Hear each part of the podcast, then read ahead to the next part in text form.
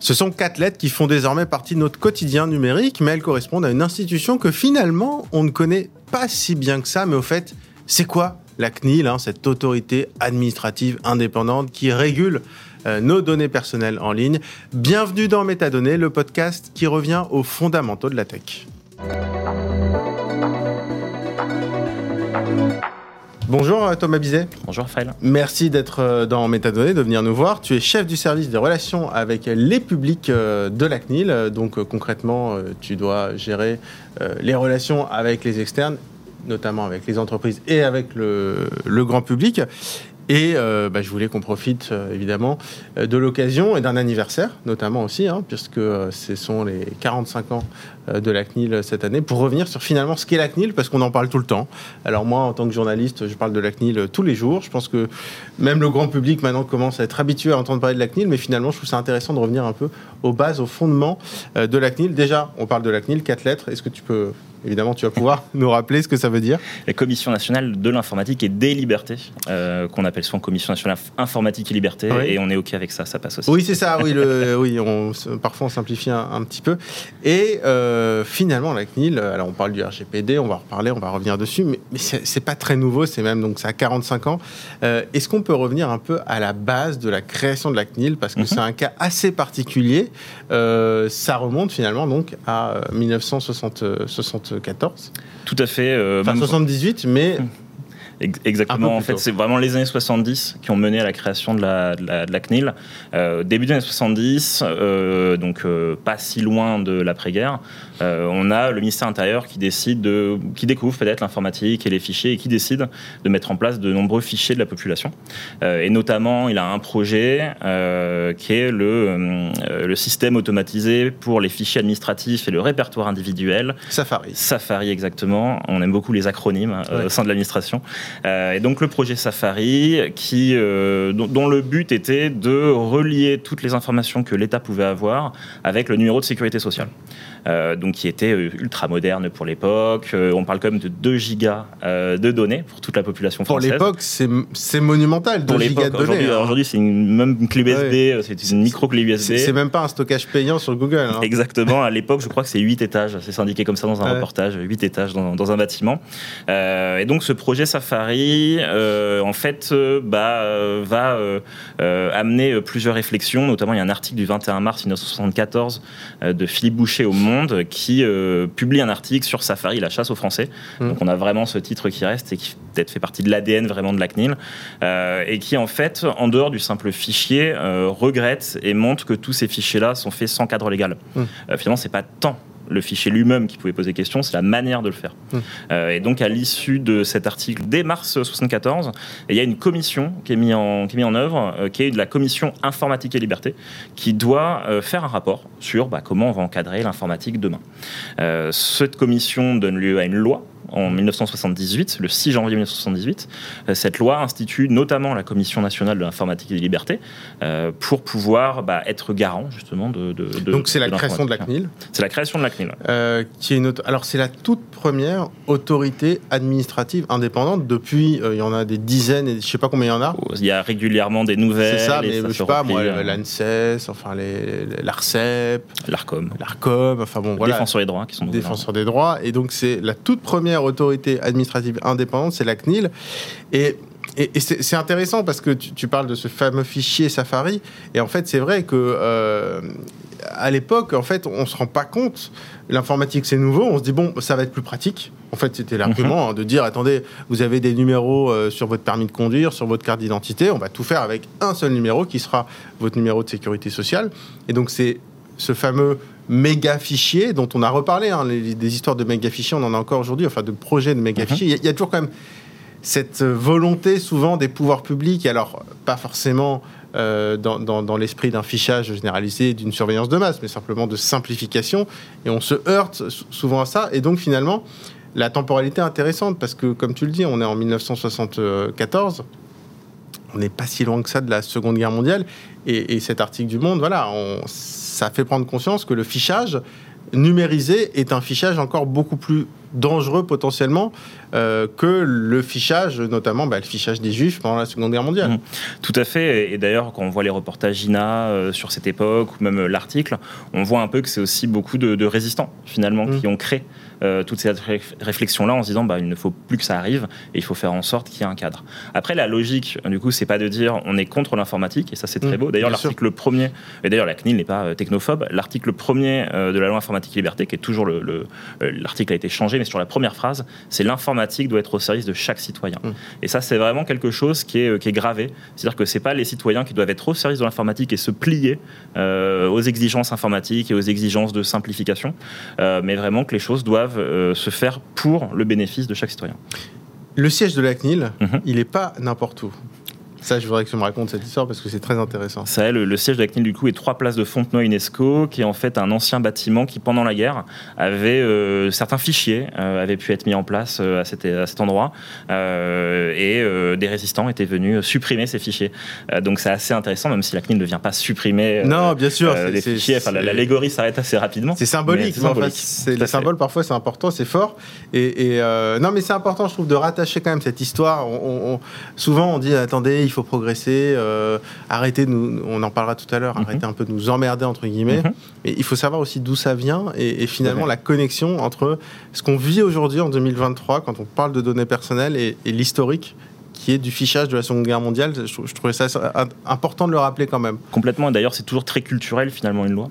Euh, pour revenir sur la loi, elle est, euh, c'est une loi qui date de 78, mais qui a été régulièrement modifiée. Mm. Euh, et du coup, la CNIL est, toujours dans l'air du temps. C'est un peu ce qu'on disait pour dire 40 ans. La CNIL est toujours dans l'air du temps.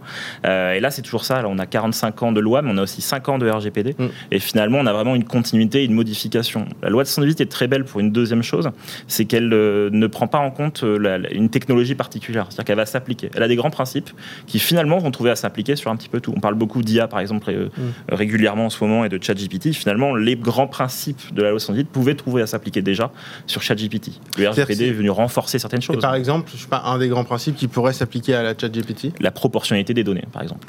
Les données qu'on utilise dans les personnels doivent être proportionnées. C'est-à-dire qu'en gros, euh, si on veut rendre un service, on collecte pas tout et n'importe quoi. Exactement. En gros. Mhm. donc, ce qui est, en, fait, c'est euh, c'est jamais caduque. C'est, comme c'est assez large, l'idée c'est que ce soit pas obsolète. Quoi. Exactement. Et d'ailleurs, ces grands principes-là de 78 ont été repris euh, dans les grands principes européens avec une directive de 95, où là, du coup, toute l'Europe s'est mise ensemble pour se dire bon, bah, ces grands principes sont bons, on, en a rajouté certaines, mais l'exemple français a quand même été utilisé. Euh, donc la directive de 95 a permis à ce que toute l'Europe ait une sorte de CNIL euh, avec donc c'est une directive donc avec une transposition à chaque fois. Et ça en France on a été assez précurseurs. Il me semble qu'il y a l'Allemagne et la Suède aussi qui ont été assez précurseurs au début des années 70. Mais en gros si on fait France, Allemagne, Suède, on est euh, précurseur sur tout ce qui se fait aujourd'hui en matière de régulation au niveau européen, voire davantage? Euh, Je dirais que oui, mais j'ai peut-être le côté chauvin euh, de dire que, oui, oui. c'est pas grave. mais il y a aussi, enfin typiquement les, États-Unis sur d'autres aspects, avec la FTC par exemple le font aussi, même si ça ça correspond pas exactement. L'idée en tout cas de ne pas de ne pas faire n'importe quoi avec les données, globalement, est une idée un petit peu un petit peu universelle aujourd'hui. mais les États-Unis, tu parles de la FTC, c'est le commerce, c'est le régulateur du commerce. Ils le font également en fait sur l'aspect protection des données, pas que consommateurs. Ils ont également ces missions-là et on peut travailler avec eux euh, certains cadres. Alors euh, justement, je voulais en venir euh, là. Mhm. Comment on travaille aujourd'hui quand on a la CNIL Toi, ton quotidien, c'est quoi? Vous êtes donc vous êtes combien? Qu'est-ce que vous faites au quotidien? Alors la CNIL, on est 270. on est beaucoup d'ingénieurs, beaucoup de juristes. Moi, je suis juriste. Euh, et puis beaucoup de personnes un peu entre les deux, c'est-à-dire des juristes qui développent et puis des développeurs qui font du droit. Euh, les, choses sont un peu poreuses comme ça. Euh, il y a également beaucoup de personnes, on essaie de renouveler également pour éviter l'entre-soi. donc on a un sociologue, on a des designers, on a toute une série de métiers qui nous permettent d'éclairer un peu le, fond du droit ou le fond de la technique. je t'interromps mhm. Le sociologue, concrètement, il fait quoi à la CNIL? Il analyse, par exemple, il a beaucoup analysé nos publics dernièrement. on a sorti un KIP qui s'appelle Scène de vie numérique, euh, dont le titre de travail un petit peu provocateur était Est-ce que la vie privée, c'est pas un sport de bourgeois mmh. euh, Qui était de se dire bon, bah, nos publics, on sent, on pressent un petit peu que c'est quand même le public parisien, euh, cadre sup, euh, la personne qui va nous poser des questions, c'est plutôt quelqu'un qui nous connaît déjà, ce qui est un peu logique finalement. Comment on euh, va chercher des publics qui ne font pas de plaintes, qui ne viennent pas nous poser des questions, alors que assez clairement ils sont touchés par ces sujets. C'est-à-dire qu'en ce, ce que tu expliques, c'est que la prise de conscience de l'importance de la donnée personnelle bah, faut avoir une certaine éducation numérique et euh, finalement euh, c'est assez peu, enfin c'est pas forcément représenté partout. On parle de l'électronisme, mais aussi euh, le fait de ne simplement pas être bien informé mhm. et, et, celui ou celle qui dépose des plaintes à la CNIL, qui va signaler un site qui ne respecte pas la vie privée. C'est vrai qu'aujourd'hui, euh, on parlait de l'histoire de la CNIL, mais ça reste quand même quelqu'un de très initié. Tout à fait. Euh, tout à fait. Et en plus, ce qui n'est pas forcément euh, marqué, enfin, on va avoir des plaintes pour ce site n'est pas conforme. Et, et je ne mets pas de jugement de hiérarchie ou de valeur entre ces plaintes-là, mais on va avoir des plaintes où le site n'est pas conforme, merci de faire le nécessaire, bandeau cookie, ainsi de suite. Mmh. et on va aussi avoir des personnes qui sont directement touchées dans leur vie. J'ai eu un passif pour X raisons. je me retrouve fiché sur toute une série de sites avec ce passif. Euh, mon conjoint cherche à me retrouver euh, et il y a mes adresses euh, sur ces sites et on a beaucoup d'autres informations. Mmh. Merci de faire une nécessaire pour l'enlever. Et donc là, du coup, forcément, l'impact aussi va être un petit peu différent. Parce qu'on va avoir des choses où ça va être un impact un peu plus diffus et où la plupart des gens vont avoir une sorte de compromis de les bandeaux cookies m'ennuient, mais est-ce que c'est suffisant pour que j'aille voir la CNIL et l'autre aspect où les gens vont être, les personnes vont être vraiment euh, euh, meurtries dans leur quotidien et où il faut vraiment contacter. Donc heureusement, on est quand même connu par ces gens-là puisqu'on développe de plus en plus des réseaux avec les maisons France Service par exemple où on les, où on les forme. on forme énormément d'homologues et de personnes qui peuvent venir, puisque nous on n'est que 270 finalement et, et, basé à Paris même si on se déplace, qui vont venir bah, travailler pour, pour qu'on soit plus connu. Oui, mais les deux sont un peu liés. Ces fameux mm-hmm. bandeaux cookies, c'est très théorique, c'est j'accepte les cookies, etc. Donc j'accepte une forme de pistage. Mais le concret de ça, c'est justement, je trouve, finalement, l'autre exemple que tu me donnes. C'est-à-dire, bah, en fait, finalement, à l'arrivée, il y a mon adresse sur un site et je ne veux pas qu'il y ait mon adresse sur un site. Et malheureusement, ce site ne supprime pas mon adresse. Donc, c'est le, le concret. Et, ça, pour la CNIL, c'est beaucoup de travail d'aller voir euh, des sites parce que j'imagine que euh, si moi je te dis, il y a un site qui ne supprime pas mon adresse, ok, vous allez faire supprimer mon adresse, mais vous allez peut-être aussi regarder ce que fait. Enfin, si, je suis dans mon droit, euh, mais vous allez peut-être regarder aussi derrière ce que fait ce site de façon plus générale. Euh, un peu des deux, ça va dépendre beaucoup de nos, priorités. Euh, mais déjà sur le site qui diffuse l'adresse, et le RGPD est un peu euh, contre-intuitif là-dessus, il faut que la personne ait déjà agi auprès du site. En gros, on peut pas venir. Beaucoup de personnes vont nous voir en disant voilà, il y a mon nom sur tel site, merci de le faire supprimer, avec dans l'idée que la CNIL a une sorte de méga fichier mmh. et que je suis au téléphone avec la personne et c'est bon, je suis dans le système, j'ai supprimé la donnée. Ça, malheureusement, et puis finalement heureusement pour plein de bonnes raisons, ça n'existe pas. donc du coup, il faut que la personne d'abord se dirige vers le responsable du site, euh, lui demande un effacement. Le responsable du site a un délai d'un mois maximal pour le supprimer. Ensuite, on peut venir vers la CNIL, faire une plainte en transmettant tous les échanges. Et ce délai d'un mois, même s'il est maximal, euh, on commence déjà à avoir quelques limites. Sur Internet, un mois, c'est extrêmement long. Oui, c'est ça. Bah, quand j'ai une info personnelle et qu'on peut me retrouver, un mois, malheureusement, ça, ça laisse beaucoup de temps. Euh, ça, pour le moment, c'est pas prêt de changer. C'est ce qui est prévu par le, par le RGPD. Après, c'est un délai maximal. Donc, on, on, pourrait imaginer que dans certains cas, suivant certains risques, par exemple pour les mineurs, hmm. si la donnée concerne un mineur, euh, le maximal est entendu au plus vite. Alors que dans beaucoup d'autres cas, on va attendre plutôt ce délai d'un mois euh, parce que bah, probablement que le responsable du site a énormément d'autres données à gérer et que c'est pas si simple non plus. Donc, il y a une sorte d'équilibre qui doit se trouver là, mais qui permet pas, par exemple, tout ce qui va être diffamation ou cyberharcèlement. Hmm. C'est un peu complexe pour nous de, de gérer ça vu les délais. Oui, et puis les gens, c'est vrai qu'on parfois il y a un peu, on peut mélanger un petit peu les choses entre ce qui relève du cyberharcèlement, de la donnée personnelle, des insultes. Enfin, c'est vrai qu'il y a encore peut-être un peu de enfin beaucoup de pédagogie à faire sur la différence et sur qui il faut aller voir pourquoi peut-être? Complètement. Euh, il y a beaucoup de beaucoup de sujets euh, internet sur lesquels on se recoupe avec d'autres régulateurs. Mmh. Euh, on est souvent vu comme le gendarme d'internet, des internets, et on a quand même pas mal d'appels. On a peut-être 5% euh, d'appels sur des sujets où on n'est pas compétent nous parce que mm. c'est de la diffamation. Euh, j'ai fait une commande de nourriture sur internet, j'ai pas été livré, donc j'appelle la CNIL. Ouais, enfin 5% c'est pas tant que ça. Moi je trouve ça plutôt euh, satisfaisant. On fait beaucoup de pédagogie. Ça, je trouve que ça veut dire que les, quand même les, les, Français comprennent bien aussi que ce que c'est qu'une donnée personnelle. On essaie aussi de, mm-hmm. de, l'expliquer nous les nous, les médias. alors tu me parlais évidemment des relations avec le grand public, c'est très important. D'ailleurs tu m'as apporté un petit un petit jeu de, cartes, ça aussi, c'est euh, c'est aussi pour euh, former les, jeunes publics, parce que c'est vrai que finalement, les données personnelles, euh, pour une génération, c'est assez nouveau, mais pour la génération qui est née avec Internet, ça devient quelque chose du quotidien, enfin, c'est quelque chose du quotidien qui va devoir être géré au quotidien, et pour très longtemps. Donc c'est vrai que former les, plus jeunes, je pense que c'est important. Mais il y a aussi des relations avec les autorités et notamment aussi avec l'exécutif, avec le gouvernement, parce que la CNIL doit être consultée euh, à chaque fois qu'il y a un projet de loi qui implique des données personnelles. Tout à fait. On donne donc la CNIL rend des avis donc au sein de la, formation plénière. Les commissaires vont rendre des avis sur des projets de loi, de décrets ou d'arrêtés dès lors qu'il y a des données personnelles dedans ou sur tout au sujet euh, si on veut si on veut le soumettre à notre avis. Euh, donc il y a une instruction et la CNIL ensuite va rendre un avis qui peut être public ou non public suivant suivant les cas et dans certains cas on ne peut pas le publier typiquement parce que ça va être sur la sécurité de la nation ce genre de choses. alors il faut avoir en tête que c'est un avis donc c'est consultatif. Consultatif. Euh, et c'est un avis qui est sur un projet. Donc c'est pas l'avis qui est sur la, loi qui va être votée. Qui va être débattue forcément et qui, va être amendé, modifié par le Parlement.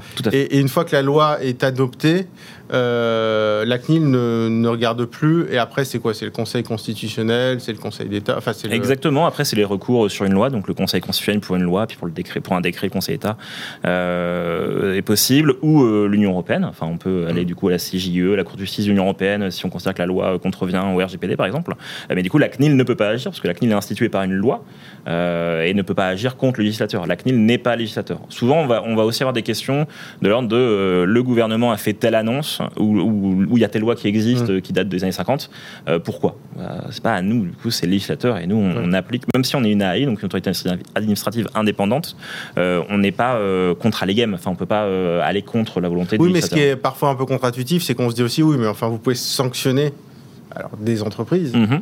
parce que vous, on va en parler, vous sanctionnez des entreprises, et c'est vrai qu'on peut se dire pourquoi a priori on ne peut pas sanctionner aussi une loi, mais donc votre avis, enfin évidemment c'est pas de la même nature, mais, mais donc vous, c'est consultatif. Après, euh, est-ce qu'on vous donne toujours suffisamment de temps pour euh, écrire un avis Parce que parfois, dans les avis euh, consultatifs de la CNIL, on, explique, oui, enfin, on a été prévenu très peu de temps avant la, proposition de loi. Tout à fait, on l'indique du coup régulièrement. après, le fait est qu'on a beaucoup d'agents très passionnés et des commissaires également, donc on arrive à faire les choses rapidement. Hum mais ça implique souvent des, retours et des échanges. Euh, dans ces cas-là, souvent on rend un avis, on indique et on demande à voir certaines choses. Et euh, il peut y avoir du coup des échanges un peu par la suite, sans ralentir le processus législatif. Euh, sur, le, sur la partie sanction, on sanctionne l'entreprise, mais on sanctionne également des collectivités territoriales et on peut sanctionner l'État. Alors pas, mmh. pas une sanction financière, ça n'aurait pas de sens puisque c'est recouvré par le Trésor public, donc l'État se paye à lui-même. par contre, on a déjà pu sanctionner par exemple le ministère de l'Intérieur pour des pratiques et derrière, et donc c'est soit des mises en demeure, soit des sanctions de cesser le traitement ou de prendre un décret, par exemple. Et euh, alors, de temps en temps, est-ce qu'il y a des prises de position? Alors, il y a des prises de position parfois assez fermes. C'est quoi la frontière euh, pour. Alors, je rappelle, la présidente de la CNIL, c'est Marie Lordoni mhm. actuellement. Euh, est-ce qu'on peut prendre des positions sur, pas politique évidemment, mais sur un projet de loi, des positions publiques en dehors de la vie? euh, quand un avis est vraiment extrêmement défavorable, qui n'est pas du tout suivi euh, Est-ce que la CNIL peut, entre guillemets, un peu taper du poing sur la table Ou est-ce qu'on reste dans un rôle consultatif et on se dit, bah, de toute façon, ce sera le Conseil constitutionnel qui sanctionnera derrière? C'est une question politique qui dépend beaucoup de la, de la stratégie et de la politique de, de la CNIL, qui du coup peut évoluer aussi euh, dans le temps. Euh, on a déjà pu, et, euh, même récemment, faire des communiqués sur un site internet qui soit reprennent des avis, soit s'interrogent sur le fait que mmh. notre avis n'ait pas été demandé sur certains projets, ou même sans qu'on ait été, sans qu'on notre avis ait été demandé, on a pu sur une annonce gouvernementale faire paraître un, un article. donc souvent, du coup, la, la presse indique la, la CNIL Syrie, tout genre de choses. on essaie de, le brosser un petit peu, un petit peu comme ça, mais c'est euh, aussi ça. Euh, c'est aussi notre rôle, effectivement. Euh, de d'avoir un, avis qu'on ne donne pas. Oui, on l'a vu sur le projet de loi de sécurisation de mhm. l'espace numérique. Donc en gros, il y a notamment le signal arnaque, le signal arnaque, pardon, le filtre anti le, filtre anti-arnaque ou l'interdiction de réseaux sociaux. la CNIL, il y a des tables rondes au Sénat et la mhm. CNIL a notamment expliqué bah, que si on veut empêcher quelqu'un de se réinscrire sur un réseau social, ça implique d'avoir des données personnelles. Et par exemple, là-dessus, la CNIL a dit attention, euh, on voit pas trop comment ça peut être jouable. Hein, tout, à fait, tout à fait. Et notre rôle est aussi, vu qu'on a beaucoup d'ingénieurs et de juristes, de se poser la question de quels sont les impacts sur la vie des personnes. Euh, encore une fois, en dehors, parfois, on se permet aussi d'avoir une vision en dehors de, des purement données personnelles mm. et une vision personne, puisque vraiment dans notre article premier, le, notre ADN, c'est l'informatique doit être au service de chaque citoyen. Euh, donc là, typiquement sur le filtre, euh, enfin pas sur le filtre arnaque, mais sur le bannissement réseaux mm. sociaux, on peut s'inquiéter. Je crois que l'idée c'était peut-être de le faire sur l'IP. Mm. Euh, et on, bah, une IP, c'est une famille derrière. Donc on pourrait avoir une personne qui, parce que il a hébergé un troll, se retrouve banni, son IP se retrouve banni des réseaux. comment c'est géré? Ce, qui, ce qui est géré d'ailleurs par Adopi, par exemple, sur, les, sur les IP enfin pas l'ARCOM, excusez-moi aujourd'hui. Il y a Adopi qui où ça avait sauté aussi. Euh. Qui est devenu l'ARCOM, mais du coup, il y a ces, euh, ces choses-là qui, mm. qui, reviennent régulièrement euh, et sur lesquelles on, peut, on va avoir un avis, puisque effectivement, il y a des données personnelles dedans. Et est-ce qu'il y a eu des grands, des grands dossiers là, sur lesquels, enfin, qui, vous ont marqué alors euh, qu'ils soient d'ailleurs euh, vis-à-vis de boîtes, d'entreprises, de projets gouvernementaux, euh, de politiques, évidemment, parce qu'on a vu pendant les campagnes présidentielles, il y a des enjeux de données personnelles très importants. Est-ce que récemment, il y a des sujets comme ça qui vous ont marqué, des affaires qui vous ont marqué? Bah, Je vais plutôt parler du coup du, de l'aspect politique, puisque mon service gère l'Observatoire des élections, que la CNIL met en place pour recueillir tous les signalements sur les élections. Et effectivement, ce qui nous marque, c'est le, le, côté très irritant de beaucoup de pratiques. Et on se retrouve avec des gens qui ne nous auraient jamais contactés, mais parce que ça les irrite tout d'un coup à un aspect. Euh, typiquement, le message laissé sur le répondeur, c'est-à-dire qu'on rentre dans les Ça, ça c'est un truc qui nous a. Alors, nous, en tant que journalistes aussi, on, l'a pas mal vu, et je pense que chez, chez, toi aussi, c'est. Euh, oui, pourquoi est-ce que Valérie Pécresse, Emmanuel Macron me laisse un message sur mon répondeur C'est hyper intrusif. En fait, je vais dire un truc, on demande comment ça peut être légal. Euh, alors, tout est euh, l'encadrement est assez complexe et euh, je pourrais pas non on va pas refaire tout mais faudrait en débattre plus longtemps. Mais euh, effectivement ça pose quelques questions et en fait ce qui irrite les personnes c'est comment on a eu mes données. En gros, on va souvent avoir, alors les personnes qui vont nous questionner, c'est plutôt des personnes qui sont opposées, et on se demande, mais qu'est-ce qui peut bien vous faire croire que euh, j'ai envie d'être sollicité par telle ou telle personnalité politique. Et donc c'est aussi une remise en question de, un peu comme quand on voit une pub euh, sur un réseau social, de se dire mais qu'est-ce qui a pu vous faire croire que euh, j'étais intéressé par telle ou telle chose? moi par exemple à une époque je suivais beaucoup les articles sur sur un parti politique. je trouvais ça très intéressant ce qui se passait sur ce parti à ce moment-là, sans avoir aucun lien ou aucune aucune idéologie liée à ce parti. Et je me suis retrouvé du coup à être à recevoir des, publications en lien avec avec ça, par le jeu des cookies sur lesquels mm. je ne reviendrai pas. Et, en fait, aujourd'hui, sur la plupart des réseaux, on peut cliquer et savoir pourquoi on m'a ciblé. Mm. Euh, et finalement, c'est cette question-là, le pourquoi on m'a ciblé, qui se trouve être le plus, le plus irritant, je trouve, pour les personnes. Et ça, on va le retrouver dans beaucoup de dossiers sur lesquels j'ai pu travailler. Euh, c'est l'origine des données, mm. alors que ça n'avait pas été collecté en oui, direct. parce que là, on parle du numéro de téléphone. Donc on dit, mais attendez, pourquoi ils ont mon numéro? Qu'ils aient mon mail, bon, pourquoi pas, mais mon numéro, ça devient très intrusif. Et donc ça, là-dessus, en l'élection présidentielle en, en 2022, euh, tu as constaté un, pic important, même si ces pratiques avaient déjà été euh, observées en 2017, il me semble. Tout à fait. Là, tu as observé quand même une prise de conscience plus importante? On a pu le rappeler, du coup. On a pu rappeler le cadre euh, et voir que c'était irritant. Après, peut-être que ça fonctionne, peut-être que c'est ça aussi le, euh, la chose. Mais, euh, mais derrière, on a pu effectivement voir qu'il y avait, qu'il y avait cette difficulté-là qu'on regardera. Et de la même manière, il y avait un, candidat qui avait envoyé un, un courriel à peut-être une certaine partie de la population et du coup, ça crée là aussi le pourquoi je suis ciblé. Oui, alors ça, qui... ça d'autant plus que c'est nous qui avons sorti l'info, tu en parles, mais c'est vrai que c'était Eric Zemmour qui, à la veille du, du premier tour, avait fait une campagne en envoyant des SMS qui s'adressaient à la population, aux, Français juifs. Euh, donc c'est vrai que là on parle en plus de données. Euh, il y avait, il me semble qu'il y avait une enquête qui était ouverte. Il y a eu un contrôle. Il y a eu un contrôle hum. qui, qui, qui est en cours. J'ai pas j'ai pas d'informations. Qui est toujours en cours. Euh, c'est une autre. Mais là on parle carrément de religion qui est peut-être un peu plus complexe que ça, mais je peux pas non plus. D'accord. Euh. mais du coup, c'est ces sujets-là qui vraiment euh, rentrent dans le. Je pense que c'est là où on voit euh, à quel point ça rentre dans l'intimité finalement des mm. personnes. Effectivement, dès lors qu'on va parler de politique, dès lors qu'on va parler de religion, d'ailleurs des données sensibles sont particulièrement protégées. Et dès qu'on va rentrer dans ces choses-là, là, il y a un irritant qui est direct. Et on sent. Et finalement, je trouve que c'est une bonne chose mm. que les personnes, ça allume directement quelque chose chez eux, chez elles, et qui, et du coup, viennent nous, viennent nous solliciter, viennent nous voir, viennent se plaindre. et d'ailleurs, c'est pour ça qu'on crée un observatoire qui est à côté pour le traiter euh, plus massivement que, les plaintes et de manière un petit peu, un petit peu plus prioritaire. Euh, sur les délais de contrôle, là, ça fait euh, deux fois où je dis on, va voir, c'est qu'on a des délais, nous, qui sont très longs. Souvent, on nous le reproche.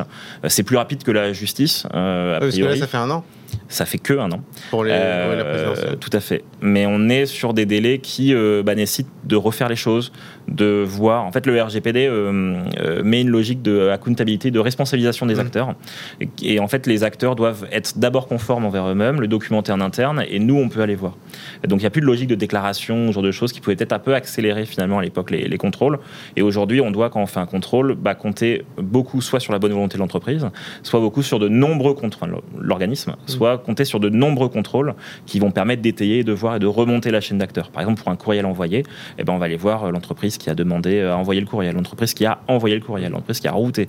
Et donc, c'est toute une série de contrôles qui doit se, qui doit se faire et qui du coup prennent du temps euh, pour être analysés. Et euh, les sanctions sont à tel niveau aujourd'hui euh, qu'il faut que notre dossier soit complètement parfaitement bouclé pour, pour pouvoir justement c'est ce que j'allais dire depuis l'arrivée du, du, RGPD en 2018 j'encourage ceux qui nous écoutent ou nous regardent à aller écouter ou regarder l'épisode dédié au RGPD qui est un peu le Big Bang de la régulation des données personnelles. Mhm. Donc, euh, ça s'est appliqué depuis le 1er mai 2018, si je dis pas de bêtises.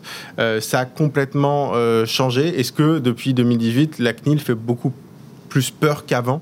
Parce que là, les sanctions, tu peux les rappeler peut-être financièrement, mais ça peut représenter du très lourd. Alors, c'est administratif, hein. il n'y a pas de pénal, il n'y a rien, évidemment. mais, mais ça, ça c'est pire, c'est qu'il y a du pénal en fait en même temps. En plus, on peut tout à fait, tout à fait, on peut tout à fait avoir une sanction euh, de la CNIL administrative et une sanction pénale. J'ai pas de souvenir où ça arrivé, mais ça pourrait se. Mais en tout cas, financièrement, une boîte qui respecte pas le jeu.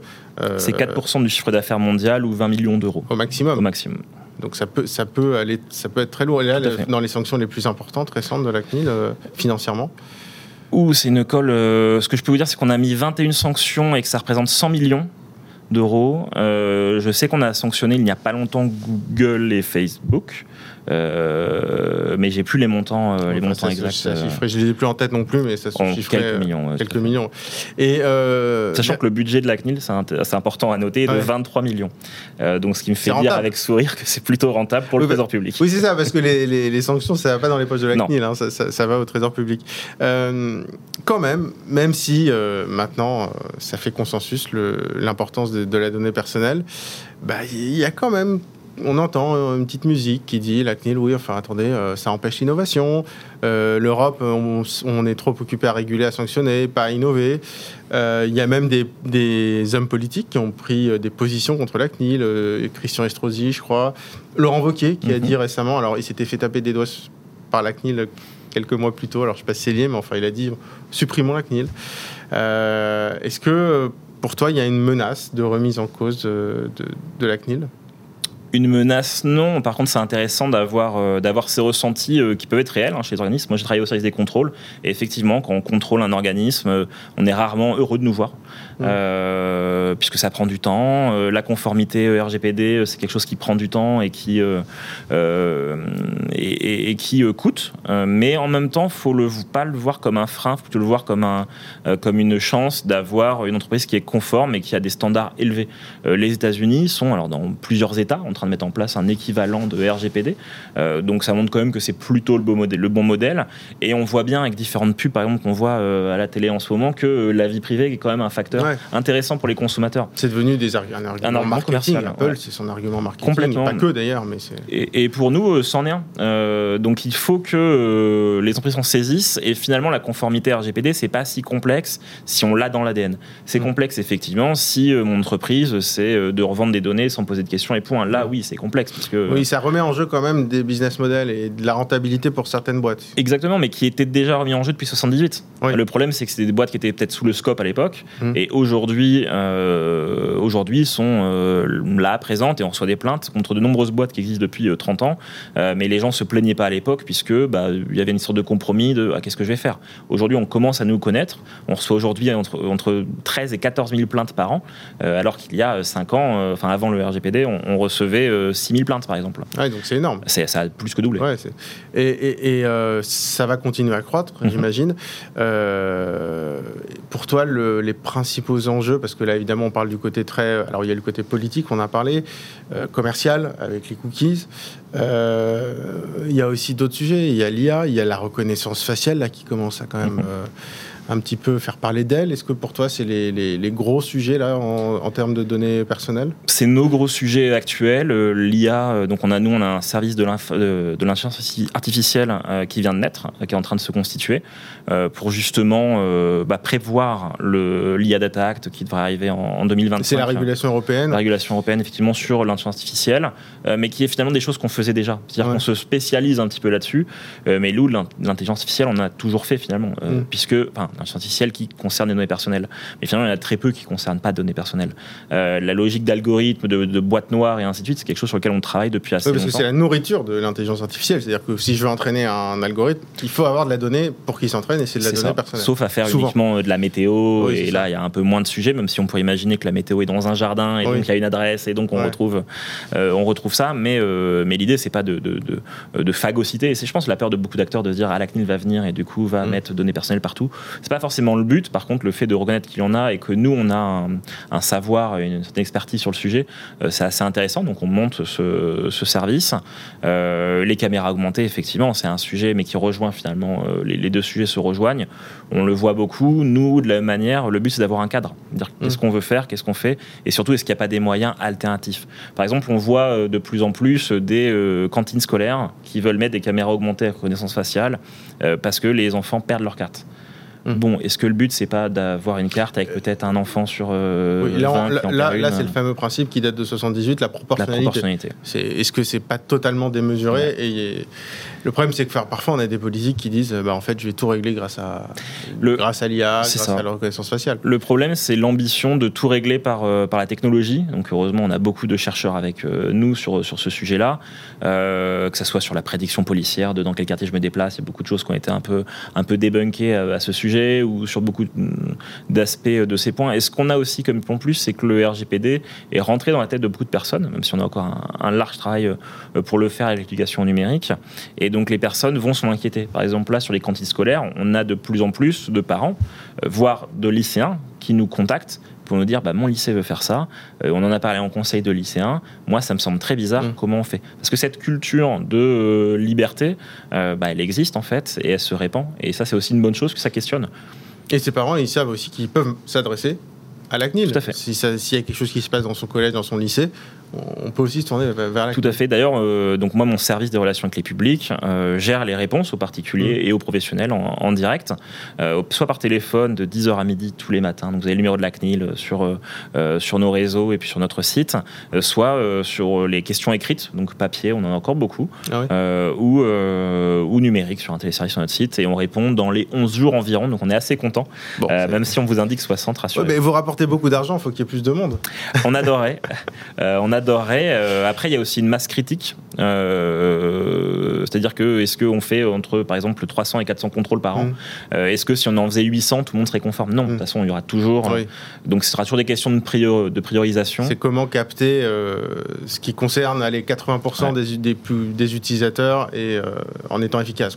Et nous, on croit aussi beaucoup à nos ambassadeurs. C'est pour ça qu'on mise beaucoup sur l'éducation numérique. On a toute une campagne, on en a parlé avec les jeux de cartes, sur les 8-10 ans, qui s'appelle Tous ensemble prudence sur Internet, dont le but, c'est de se dire, si les enseignants, les enfants et donc les parents sont au courant euh, de ces choses-là, si les maisons de France Service, si euh, euh, tout en fait, le, tissu associatif aussi local est au courant qu'on peut contacter la CNIL, de ce qu'on fait, de nos contenus, on a énormément de contenus sur un titre qui mériterait d'être encore, on a 11 millions de vues, mais qui pourrait être encore plus, plus mis en avant, bah, c'est autant de personnes qui vont se poser les bonnes questions, s'interroger, nous contacter, voire avoir directement les réponses, et ça va se régler comme ça. Bah, merci beaucoup hein, Thomas Bizet d'être venu nous voir dans Métadonnées. Je rappelle, tu es chef euh, du service des relations avec les publics euh, à la CNIL. Merci d'être venu nous rappeler un peu euh, l'histoire, la longue histoire de la CNIL et puis encore très longue probablement. merci beaucoup d'avoir suivi Métadonnées. Évidemment, vous retrouvez cet épisode comme tous les épisodes de Métadonnées sur notre plateforme Tech Co, BFM TV, Rubrique Tech et évidemment sur les plateformes de podcast ainsi que sur YouTube. Merci de nous avoir suivis. 啊。